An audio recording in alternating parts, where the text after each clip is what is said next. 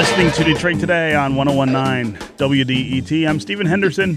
As always, thanks for tuning in. This weekend, the Democratic and Republican parties here in Michigan will meet to pick their nominees for various elected offices this fall, throw their hats into the air with a collective hurrah, and pat each other on the back for their brilliance. Conventions are designed to unite the factions of a party and get members excited about campaigning for their picks in the fall. This year, the big focus will be around the gubernatorial candidates, but there is the more pressing matter of nominating candidates for offices down the ticket. Here to talk a little more about what will happen this weekend and why we should be paying attention are uh, Cheyna Roth, a Capitol reporter with the Michigan Public Radio Network. Shana, welcome to Detroit today. Hey, Stephen. And Emily Lawler, who is a political reporter at MLive. Emily, welcome to Detroit today. Thanks for having me. So let's start with what will come out of these conventions that's new. Uh, a lot of these things are kind of decided going into the conventions here in, in, in Michigan, but there's some stuff that uh, that I imagine we will learn. Cheyna, I'll start with you. Yeah, I mean, for the Democrats, it's really, we're not going to learn a whole lot. I mean, we'll get their uh, MSU Board of Trustees and other uh, school governing body picks. Uh, but when it comes to the big ticket items, Secretary of State, Attorney General, uh, those ones have really already been decided uh, a few months ago at their party's so called endorsement convention. Mm-hmm. Uh, now, when it comes to the Republicans, we are, you know, they are still in a contested race for Attorney General and Secretary of State. Um, there, another interesting thing will be uh, just sort of whether or not the party does indeed rally around Supreme Court nominee Elizabeth Clement for after she uh, kind of voted against the party in the uh, Voters Not Politicians redistricting ballot proposal uh, Supreme Court case. So those are kind of the the intrigue going on with the Republicans. Mm-hmm, mm-hmm. Emily. Yeah, I'd agree with that. I think that on the Republican side, um, the SOS race is going to be pretty telling um, because Joseph Guzman has gotten really this Trump level of support um, from the Trump Republicans, some of the people who had worked on um, Trump's campaign previously. And, you know, it's kind of setting it up to be, um, you know, that is the seat that the, the Trump people are trying to, to claim, I guess, in this year's party convention. Yeah. So one of the things that's unfolding on the Republican Republican side of things this this year is a rift between current governor Rick Snyder mm. and hopeful governor uh, Bill Schuette, uh, who who won the primary earlier this month. Uh, Snyder has de- declined to endorse Schuette so far. Apparently, he's not going to be there this weekend. His lieutenant governor Brian Calley was the person that Bill Schuette, of course, beat on primary day. Uh, how much are we going to see this rift unfold or reflect in the convention this weekend? Well, it looks like probably quite a bit. Um, I saw this morning MIRS is reporting that actually Snyder will not be at the convention this year. This is actually his final convention, uh-huh. and he uh, has some sort of a quote scheduling conflict. Um, so that alone kind of speaks volumes there. And then as far as Lieutenant Governor Brian Calley, MIRS is also reporting that he's expected to make an appearance, but he will not be there for the entire event on Saturday. It seemed like Schuette's pick for Lieutenant Governor uh, Lisa Posthumus Lyons was something something of a olive branch towards the Snyder administration because of her family's connections to Snyder's administration. Sure. That being said, he's not going to be there. So we'll see if that is maybe for the best or uh, how that's going to play out in the future. Yeah. Yeah. And I would Go just ahead, add that this rift has been years in the making. Sure, um, sure. Snyder and Schuette have been growing that daylight um, for years and years, going back to things like the Detroit bankruptcy when they were on opposite sides of a court case. Um, later, Schuette dropping his support of the Teacher 3% lawsuit, leaving the um, Snyder administration to forge on alone. And it did get um, pretty contentious between Calley and Schuette in the primary um, mm-hmm. election, you know. And I thought that, um, honestly, Calley's concession speech told us a lot when he um, said that, uh, you know, Michigan Republican Party was Trump's Republican Party yeah. now. Mm-hmm. And mm-hmm. I think that you'll see that reflected a little bit at the convention. Maybe not this, this battle between Snyder and Schuette people, because it's mostly Schuette and mostly Trump people now. Wow. Wow, wow. Uh, let's talk a little about the Democratic side, where uh, on primary day, at least, you saw some daylight between the sort of establishment uh, Democrats who who seem to back Gretchen Whitmer, but you have these you had these other two candidates uh, on the far left of the party, Shri Thanedar and Abdul El Sayed. Uh, the pick of Garlin Gilchrist to be Gretchen Whitmer's lieutenant governor candidate seems like uh, kind of an olive branch to that part of the party. He is more in league with them than than maybe with her politically. But are we likely to see any of the the long time rift in the Democratic Party between those who are a little more centrist and those who are very far left? Will that show up at the convention?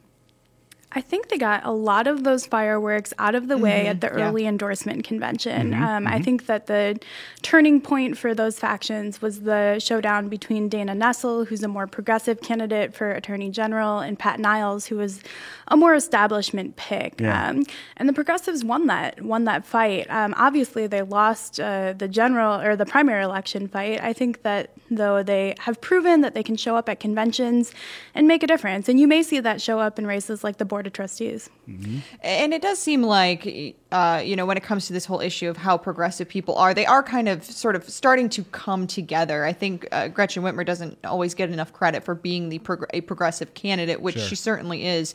Um, and, and, we're seeing the all of them sort of start to come together. I mean, Abdul El Sayed, it looks like he's going to be campaigning with Gretchen Whitmer, which is, you know, very early on in the race. So we are not seeing that, you know, sort of Hillary Clinton, Bernie Sanders separation that I think some people might have been concerned about, where Sanders withheld his endorsement and wouldn't, you know, really rally for her till the end. I mean, Abdul El Sayed has said this is about, you know, beating Schuette in the general and moving forward from there. And it seems like they are really following through on that. Yeah. Uh, I want to ask you both about about uh, these conventions and kind of what they're like. I mean, most people have seen at least a broadcast of a national political convention before, but I doubt most people have seen what goes on at state conventions. How similar are they? Are they as much fun? Are they as intriguing as the national conventions? Uh, I'm going to throw that one to Emily because this will actually be my first oh, uh, conventions. First. I, I went to the ones uh, in 2016, but they weren't, you know, for governors right, and right. attorney general. So this is the. I'm very excited. I'm curious to see what Emily has to say. Right. Um, I think they are kind of, um, you know, fun in some respects. For me, they're helpful because I go there and there's a wide swath of each party um, in attendance, and you know, it's helpful to get to talk to some real on the ground people. People come from all over the state, from the Upper Peninsula, from northern northern Michigan. Um, you know, they're usually held in Lansing, Detroit area. Mm-hmm, mm-hmm. Um, but yeah, and I, I, guess there is some some fun stuff. There, there's uh, you know parties that that they throw, and um, you know politicians are kind of uh, bringing their bases there and entertaining them, and you know it's home turf for a lot of people, and I think it's exciting. Uh, you know, just to see democracy in action and to see the new people who get involved every year. Mm. Um, one of the big trends from the endorsement convention. Um, earlier this year the, on the Democratic side was just how big it was. You can tell a lot from audience size, from enthusiasm. That was in the middle of an ice storm, wow. and it reflected a lot of what I what I heard from from people in the base who were energized. This is Detroit Today on 1019 WDET. I'm Stephen Henderson. My guests are Cheyna Roth, Capitol reporter for the Michigan Public Radio Network. Also with us is Emily Lawler. She is a political reporter with MLive. We're talking about this weekend's political conventions, both Democrats and Republicans coming together to decide who will represent them on some down ticket races. A lot of the decisions are kind of sewn up already, but there will be potential, at least, for some drama, uh, at least on the Republican side. If you want to join the conversation, give us a call. Tell us what you think about these political conventions. Do you pay attention to them? Do you look forward to them? Do you look forward to seeing what uh, the parties are going to do on those down ticket races? The number, as always, on the phones is 313 577 1019. That's 313 577 1019. You can also go to the WDET Facebook page and put comments there, or you can go to Twitter and hashtag Detroit Today and we'll work you into the conversation. Uh, uh, Cheyna and Emily, I, I want to talk briefly about the MSU Board of Trustees, uh, a race that f- normally most people, I think, would not pay a whole lot of attention to. This year, uh, it takes place uh, with the backdrop of the Nassar scandal and the trustees' handling of that scandal. Is that going to figure into these conventions as they choose their nominees for those seats? I think it will. I mean, it's interesting. The Democrats have sort of put together a decent handful of potential candidates for these spots, whereas the Republicans, they uh, have for the MSU Board of Trustees, at least, they have two candidates for two spots, uh, both of which are men. Uh, whereas with the Democrats, we're seeing, uh, from what I've heard, is there's at least one survivor of sexual assault. She's not a Nassar survivor, but Mm-hmm. she is a survivor of sexual assault. And there had been, uh, you know, conversations floated about uh, survivors stepping forward and taking, uh, you know, running for board of trustees. I haven't seen any of that finalized yet. Um, but this has definitely become a race that, whereas, like you said, in years past, people haven't been paying attention to, that they certainly will be this year. Yeah, and if you kind of uh, step back, it's uh, you know a couple months ago after the um, Nassar scandal was kind of uh, cresting, I suppose, um, the legislature was actually considering bills to take away this power from the convention. Yeah. So I do think that this is a little bit of a chance for the parties at their conventions to prove that this is something that they do take seriously. That it's not just uh, someone they're they're putting up uh, like they may have in the past. That there's actually a competitive race on the Democratic side is interesting, um, and also worth noting that it could flip the balance of the board of trustees if at least um, one Democrat does win. Because right now the board of trustees is split equally at Michigan State. Uh, I want to ask you both what uh, what is the one thing that you are sort of seeing, watching for up uh, at the conventions this this time? What's the the one race that uh, leaps out at you?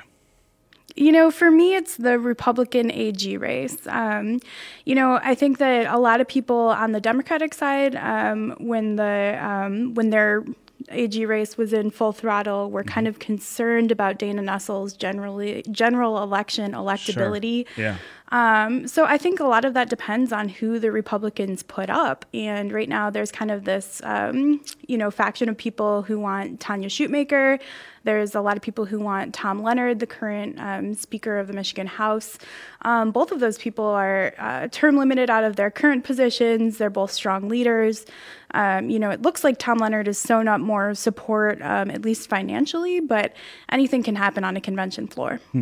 I would just echo that, and in general, I think that just the the picks for Attorney General and Secretary of State by the Republicans is going to be very interesting, uh, particularly and just to sort of see how their top of the ticket really fleshes itself out. Because if you look at Democrats, I mean, the Lieutenant Governor had to bring gender diversity to their ticket. Sure. Um, you know, it's it's full of women, including uh, the U.S. Senate uh, candidate Debbie Stabenow.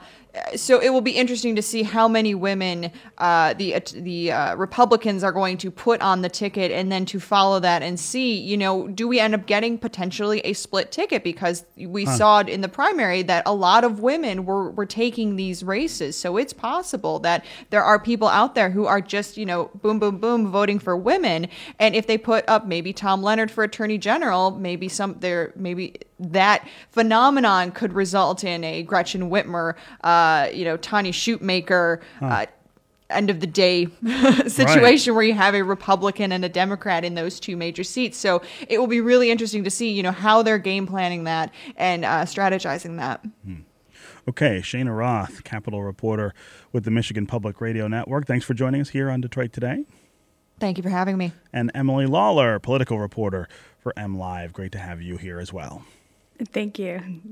All right, that's going to do it for me today. I will be back tomorrow. I hope you will too. Remember, the grand finale of the Detroit Today Summer Book Club is coming up on Tuesday, August 28th, 6:30 p.m. at the main branch of the Detroit Library on Woodward right here in Midtown. Join me and the Detroit Today team to discuss Matthew Desmond's Pulitzer Prize winning book Evicted: Poverty and Profit in the American City. We will also be taping a live production of Detroit Today during that event. Detroit Today is produced by Laura Weber Davis and Jake Neer. The program director is Joan Isabella. Our technical director and engineer is Matthew Trevethan. Our associate producer is Gus Navarro. Detroit Today's theme song was composed by WDET's Sam Bobian. This is 1019 WDET, Detroit's public radio station, a community service of Wayne State University. We'll see you tomorrow.